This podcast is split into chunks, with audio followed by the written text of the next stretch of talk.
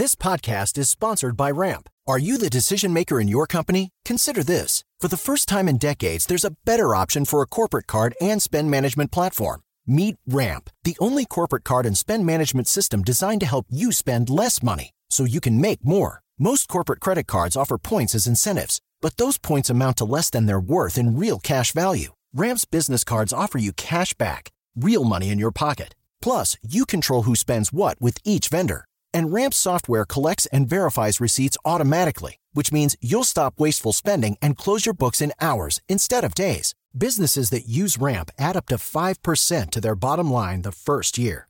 If you're a decision maker, adding Ramp could be one of the best decisions you've ever made. And now get $250 when you join Ramp for free. Just go to ramp.com slash easy. Ramp.com slash easy. R-A-M-P.com slash easy. Cards issued by Sutton Bank and Celtic Bank members FDIC terms and conditions apply.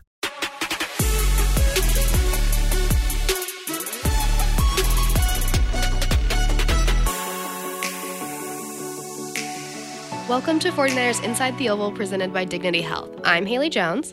And I'm Patty Kwan. And today we are lucky enough to be joined by 49ers Director of Diversity, Equity, and Inclusion, Christina Jefferson. CJ, thanks for being on the podcast. Thanks for having me, y'all.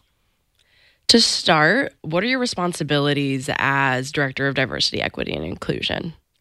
I get asked this question a lot, and it's the hardest question for me to answer. um, because to me the work goes where the work goes. Um, so my my true my actual responsibilities are to create inclusion and create a culture of inclusion here at the 49ers.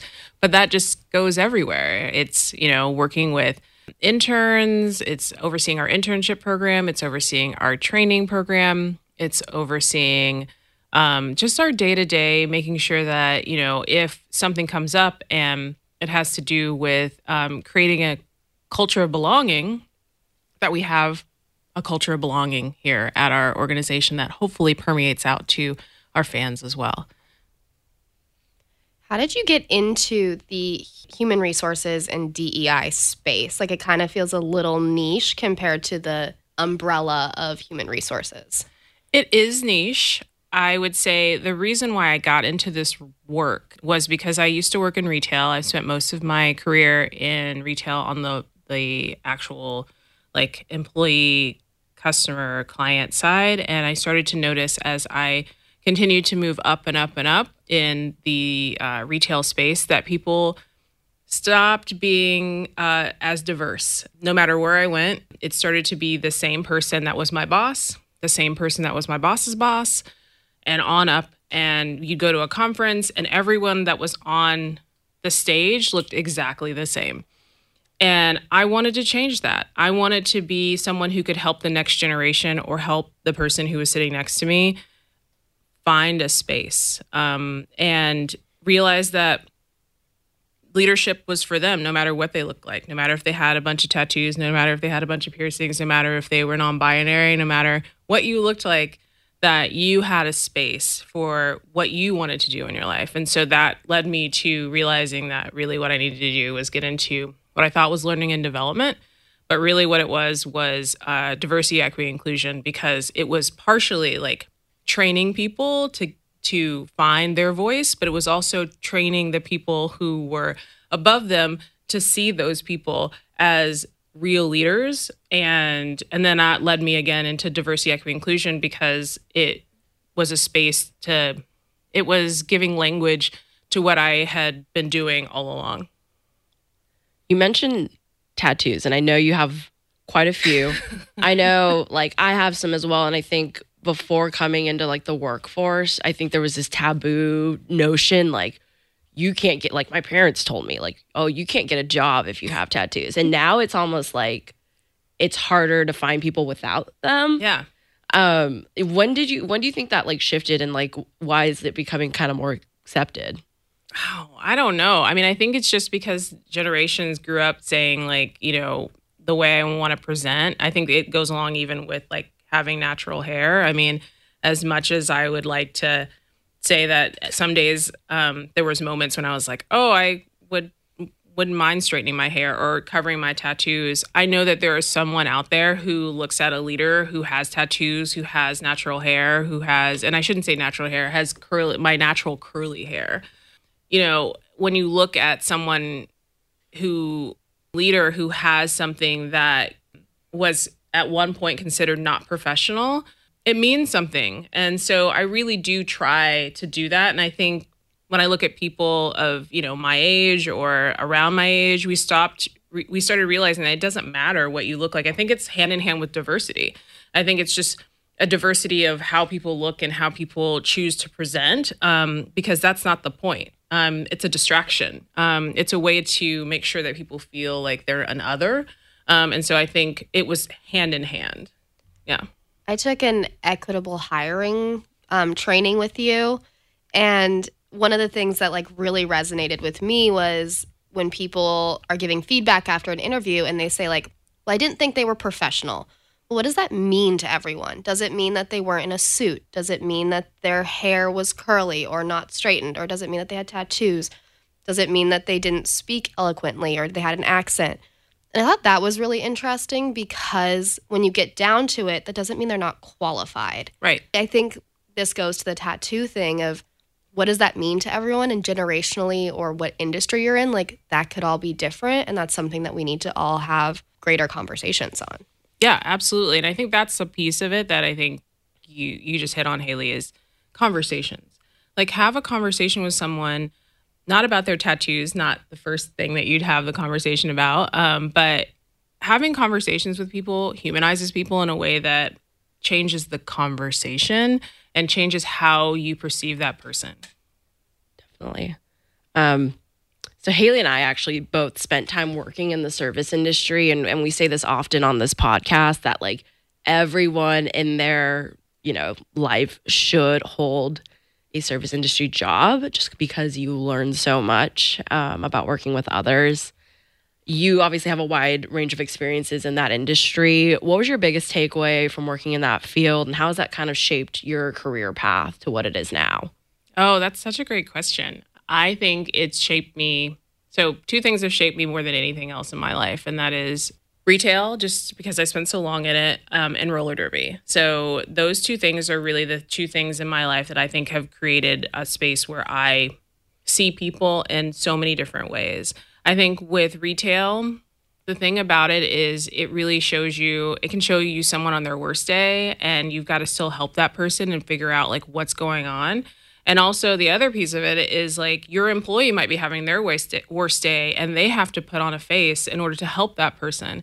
And I think for me, it's always has been like, don't take someone on their worst day, don't take someone on their worst comment or management decision, whatever that is, like take each day. And if someone continues to show you like if they if they're a problem you know problem customers um then that's a different conversation. But I think so often we don't give people grace. And I think that that was the biggest takeaway that I that I received from working in retail is how to give grace and show grace. We did a little research on you. I went through your LinkedIn and it had that you were a store manager at David's Bridal. I think there's like a real allure, stigma, like mystery to that industry. Uh-huh. Is it as stressful as it sounds from yes. the outside to work in bridal? it is. It, it very much is. But, or and, the brides and learning so much about people's different cultures was incredible. Like, that's the thing that was the best thing about that job, besides the people who I worked with, which who were just incredible, amazing human beings who had to, you know, work with people in the most high stress of situations. I mean, we had to like drive a dressed to the airport once because at like four in the morning, like it was intense. But the best part was like just learning about different cultures, like weddings, uh, uh, Asian, Chinese weddings specifically, and the amount of dresses, like the red dress versus like having a white uh, Western dress, uh, Tongan weddings, and the fact that you've got this huge bridal group. And they will take over like 30 chairs and to watch the joy and the community like you you would cry like it was like a daily crying of like this watching and learning and becoming part of someone's community even if it was for like three hours helping someone find that most amazing outfit. And then also dealing with their stress of like, you know, people who had never been, you know, who are there by themselves, you know, and like you becoming their their their group of people. It was the most stressful job, but in the strangest of ways was one of the most rewarding experiences um, and helped me find curiosity um, even in a stressful moment. From there, uh, what was your path to the 49ers? That's a funny story. Um, so I have always said, and I know a lot of people are like, you know, how did you get here? How did you get here? I didn't actually want to come here. I really was drawn here by meeting with the leaders because I was skeptical. I was skeptical about what they actually wanted to do with diversity, equity, inclusion. I think that there's a version of diversity, equity, inclusion where someone sits in an office and they do policies and uh, they uh, do heritage months, um, and that's it. That was not the version of diversity, and still isn't the version of diversity, equity, inclusion. That I the, that version is not me. Um, I'm I wanted to make sure that if I made this leap, that it was for the right reasons and for the right organization, and for an organization that would push the boundaries of what diversity, equity, inclusion could and should and is. We don't always do it perfectly. And I also wanted that. I wanted people to say, you know what, we don't always do that the most amazing way, but next year we're going to get it right. And to me, that's what drew me here was the conversations that I had with leadership to say, what do you think diversity, equity, inclusion is, and how do you see it? And the best uh, conversations, every conversation I had was, we don't exactly know, and that's why we need someone like you to come in here and help us, but we're not going to get in your way. And that is what made me say yes. What's been your favorite part of the job so far? My favorite part of the job is helping employee resource groups actualize their ideas, which leads them to new realms of possibilities for themselves. My favorite, favorite thing that we have done, well, two, I have two favorites, um, is when maybe three, three. Diwali, the first year we did Diwali, because Diwali, um, I had an employee who I didn't know, who I think just worked in the stadium. Um, and I like, you just sometimes just don't see everybody. And they kind of just said it in passing, didn't know that I had anything to do with it. I've never worked anywhere that, um, that celebrated Diwali. This is amazing. The same thing with the altar. The altar was the first thing that we did, the one we did for the Day of the Dead. It was the first kind of like moment of this is going to be a different ERG experience that I've ever had of leading them any of anywhere was I said, well, we want to do an altar. And well, I think lead or Latinx employee resource group said, we want to do an altar. And I said, okay. And I went to my boss um, and I said, hey, Harpreet, we want to do an altar. And she's like, okay. I didn't realize how much of a seismic shift it would be to do something that's kind of religious. Um, and but also welcoming in of everyone to the culture. It was a hit. It was a huge hit. People really loved it. People were invited into other people's culture in a way that we just have never seen before. Um, and then my other last favorite is Juneteenth. It was also another moment of ERGs came together and decided they wanted to do something, and all I had to do was say yes. Um, it was incredible. It was also, again, another moment of inviting people into another culture um, they learned about Juneteenth. We had a cookout. We had great food. We were able to support a small um, woman owned Black business. We did all the things in order to really champion these folks um, in our ERGs. And I've seen such growth in leadership um, of those folks, which just also translates into how we as an organization can grow even outside of our um, employee resource groups. Yeah, I have some pretty amazing videos of Patty Kwan and Noah Hammerman dancing at the Juneteenth cookout. I as well. It was it was a vibe. That was, was so fun. It was. I, it was. Yeah, that was definitely a highlight. You know, yeah. I think kind of set the bar for other ERGs. Speaking of which, can you kind of just take us through the different ERGs that we have here? Yeah, absolutely. So I we uh, or I or we are proud to over oversee uh, four, and then we also have a fifth affinity group that just started. So we have um, our Apex, which is our Asian and Pacific Islander uh, employee uh, group. We also have our lead, which are Latinx. Um, we have our build group, which is our Black leadership group, and we also have our women's group. And then we also have a our newest and most exciting group because I love when we get to start new groups and they come from inside the organization is um, our LGBTQ plus group, um, which is actually named uh, Plus, uh, and we are in our early forming stages of that group, and it's I think it's I, I'm just so excited about all of our groups. You were hired into a newly created role. What were the challenges and I guess advantages of coming into a job that no one had held before in this company? I like to do hard things. Um, and so um, I think that coming into an organization when I talk a lot in, in kind of metaphors, I think. I think that's the right word, is metaphors. Um, we had rich soil all my my job was to till it. Um, my job was to make it grow. My job is, and in that moment, it's hard. There's moments when like the ground is just not ready for you to like move it.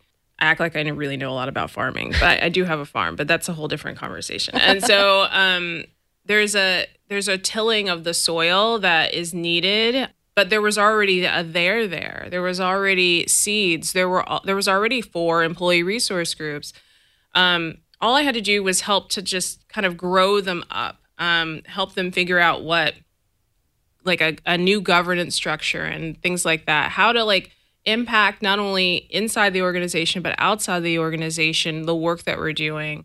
You know, I think for me, when I looked at it, it was there were things, there were pieces that were there. It, we just needed to like kind of, kind of deepen those those ties um, and also show that inclusion is not set apart of, but is in, which is why I think it's so. It was, it was hard, and it is continu- It continues to be a hard space to work in, but it is incredibly rewarding space to watch our organization move forward infused with inclusive ideas inside of it. So, like diversity and representation have been priorities for this organization, as you've stated before. Like, where do you see us progressing in like the next five years? I feel like we always say like the work continues and like will always continue. What does that work look like? Oh my goodness.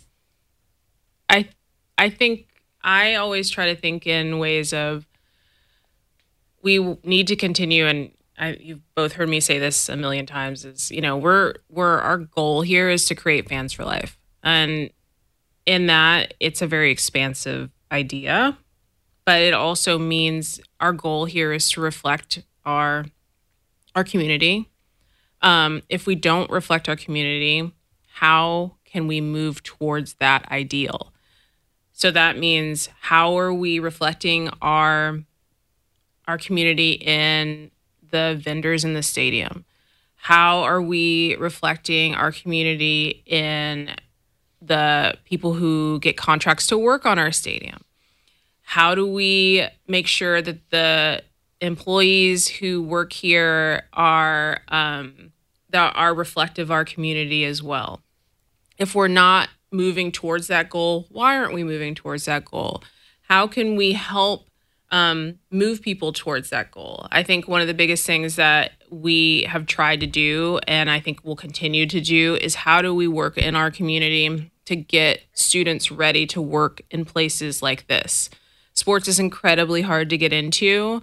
And so, our goal, and one of the goals, of reasons why I took over the internship program pretty much two months after I got here, was because I noticed that a lot of people who work here started off as interns and if they started off as interns, in order to disrupt the diversity that or lack of that we have seen in sports at an internship level, that means that the DEI people or people like me who are really invested in diversity, equity, inclusion need to affect that because in five years, they're going to be my bosses. And 10 years, they're going to be my bosses. They're going to be presidents of organizations in, you know, 10, 15 years. And if that's the truth and that's where this is headed, we have to disrupt now. Um, and so for me, that is where I see is like the issues and the things that need to change are things that we need to start to work on now so that in five years, we're starting to see the fruits of this change. And so for me, I think that's where I see like, I see how to move things forward. I also want to see us as our employee resource groups become continuous to become bigger leaders and bigger voices in our organization. I want everyone to see, and I think they're going to start to see, like, especially with what we've done with our uh, Latinx group, with the fact that they were able to affect the products that we had for our Mexico game, that's a game changer. And that is how we're going to continue to move this work forward is in 5 years I want that. I want for all of our ERGs to have a space in the market and how we're influencing how we show up authentically to our fans and authentically inside our organization. Are there best practices or for someone who works in social or digital like Patty and I, we talk with other teams a lot and like our counterparts across the league or in other sports. Do you have a forum to see what other teams are doing and talk best practices like that? Or are you just paving away on your own? I, yes, and actually, we speak uh, at the like as a group. We actually enjoy every time we get a chance to see each other. If we see each other at a career fair or a diversity conference or something, we genuinely enjoy talking to each other. Uh, we genuine, genuinely enjoy finding out what each other are doing. You know, I'll talk. We'll talk like, "What's your policy on this?" or "What are you all doing for this holiday?"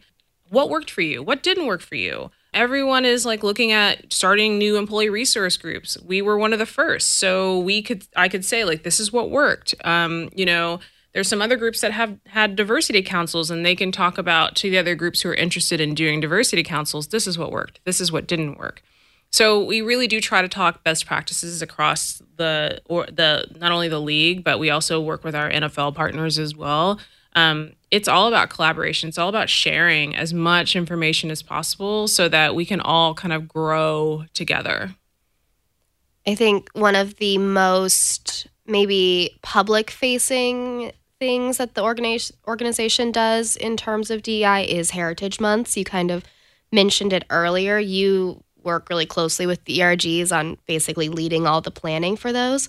What does that process look like from kind of concept to getting them all set in public? Oh, that is, it is a constant.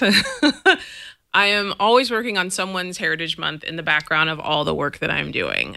Most Heritage Months, we start six months if possible, three months if we only have a few months. And, like, you know, there, you know, we have this thing called football that we somehow are doing in the middle of all of this.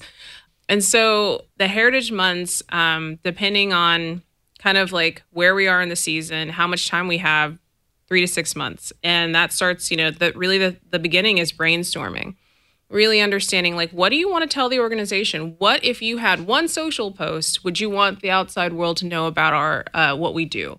And so it's really cultivating the theme around that. And our our also our the other piece of our goal is to not do the quote unquote book report for those months we're not trying to do black history month book report we're not trying to do women's history month book report we're trying to actually like find something that will grab them and say, "Oh, I didn't know that." You know, really um, again, inviting people into to your culture and and really talking about your culture in that way. And so we've tried to change and shift that mindset to really say, how can we affect change? Um, I would give like our Latinx Heritage Month. We did a we usually have a speaker. We have a speaker that comes in, and we so we try to plan that out. And we had speakers that came in and talked about like what does game day presentation look like not just during the month but all year and make and like those are the moments when light bulbs go off in the room for other people when you don't do the book report because the book report yes is important but we're all learning the same things and we're telling the same stories that we told when we were in school how can we break out of that and tell stories about organ our our organizations our cultures that we didn't learn in school and so that's where we really like try to hone in on the project and each month. And then, you know, so we really have our theme. We try to nail down that theme. We try to invite other people in, allies into those conversations, again, helping them understand a little bit more about the culture.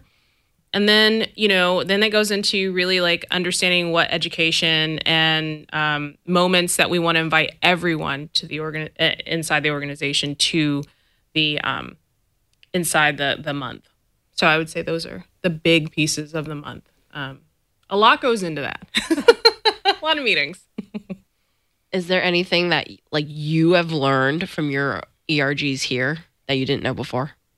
I have little patience, um, and I've had to learn how to have a little bit more patience because of that funny football thing that we do. There are groups that we have to do a little more plug and play because of when their Heritage Month or that specific event, Lunar New Year, happens at the very end of our season.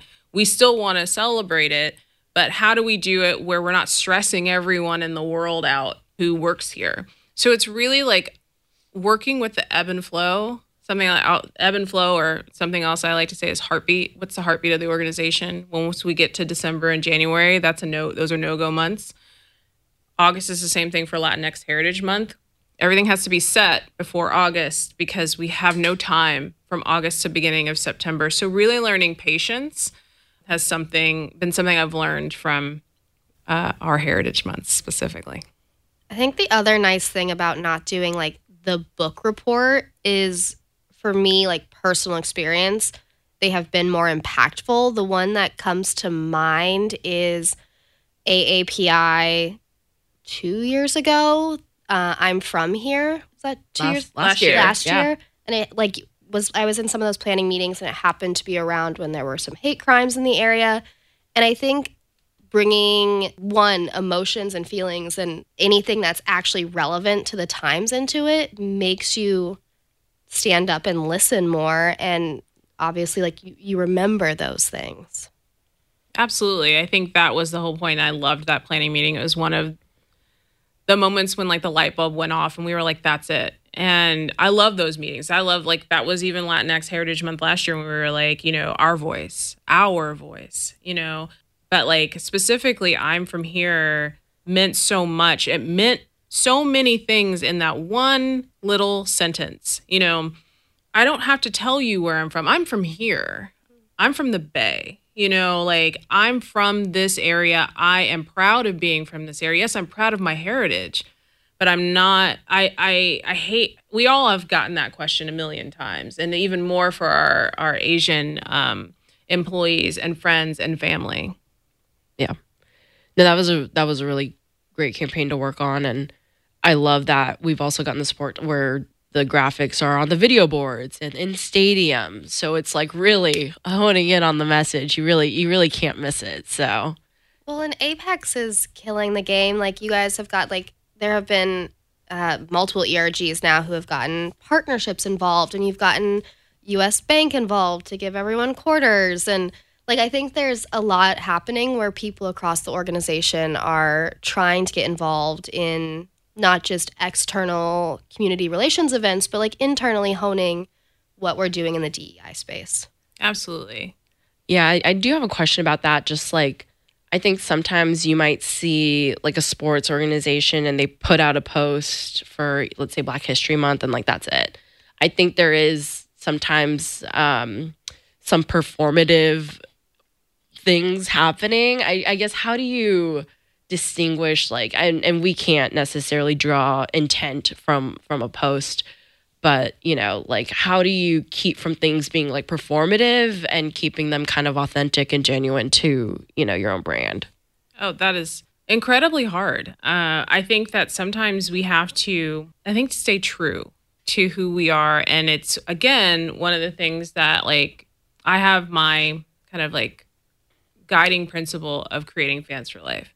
When I think of that, I think of who are our fans? There are moments when we do have to do the performative posts because if we don't, then someone is going to say something it's not pleasant. I don't love them, um, but we have to do them, um, and every organization does. But to me, what's so important is how how do we craft that performative post? How do we make it where it still is something that we're doing that's authentic to who we are? Um, when I think of like, you know, what we do for like MLK Day. We try to include some kind of um it doesn't feel performative because we put some soul and some heart into what we're trying to say with that. Um, we're also, you know, trying to tie it to something we're doing an action, an actual action that we do inside our organization. So, like working with our community relations partners for our players to do something, we try to like, you know, put together something for the employees to do. So, like, there may be a post about it, but we always try our best to tie it to something that we can actually say we're doing inside an organization. So it feels like what it needs to be, which is an actionable thing that's tied to something that if I had my my way, it would be more of a we may not post on that day, but we're going to say this is what we did on that day so that you know that we did something that meant something. For someone who like sees your job or hears you speak on this podcast or a panel or reads an article you've written or a bio and thinks I want your job, I want to do the work that you're doing, like what would your advice to be to people who want to get into this industry or into your space? Oh goodness. Uh, I would say it's such a hard job. I think we, there are days when everything is awesome. Like you really are, you see the picture on the big board of AAPI month, or you see, or you do a, an incredible Black History Month panel where people come up to you and they're just like, this was incredible. Or you get the post right, you know, like I think we did a really great like Yom Kippur post like two years ago. And everyone in my circles were like, that was great. It felt authentic. You got it. You know, those are things that like, or, you know, you do something for an employee when they shut the door and you, it's the things that no one ever talks about. But that's the thing. A lot of the job is things you can't talk about. so if you're looking for that like level of recognition, this is not it. You know, it's a hard job if you want to get into it, I think it's about curiosity. I think it's about being curious about all people. Um, I think it's, you know, the hard, of course, the thing is, you know, go to school, get the thing, do the things. Um, but I think that the piece that people don't talk about is the self care that's involved in this role. The the fact that this role requires a lot of you, and the the the job doesn't stop when you get in the car. Um, the job doesn't stop on the weekends. Um, the job is always there because in order to do the job properly and to do the job in a way that you're authentic to your employees, it requires constant learning. So the learning never stops, um, the education never stops, and the caring never stops. Um, and so for me, if you're interested in getting into this work, it's understanding that level of commitment that's required for this on top of going to school and getting a DEI or inclusive inclusion degree or HR degree or whatever it is that you're looking at. Real quick, I saw that you got a bachelor's in ceramics. Yes. Can you tell us about that? Like how how that uh experience went in college and and I think we always joke like oh like I got a degree in whatever and I'm not necessarily Me, I have a it. degree in ancient history. yes. I love it. My undergrad is in ancient Roman Greek and Roman history, so absolutely my well like my undergrad minor um my parents told me i had to get a degree and i said all right bet um i will get a degree in ceramics um and they were like that's not really what we meant. Um but no seriously i mean i i um i'm an art kid. Um i um i also think that really helps me do my job because i don't think about things in the same way a lot of other people do.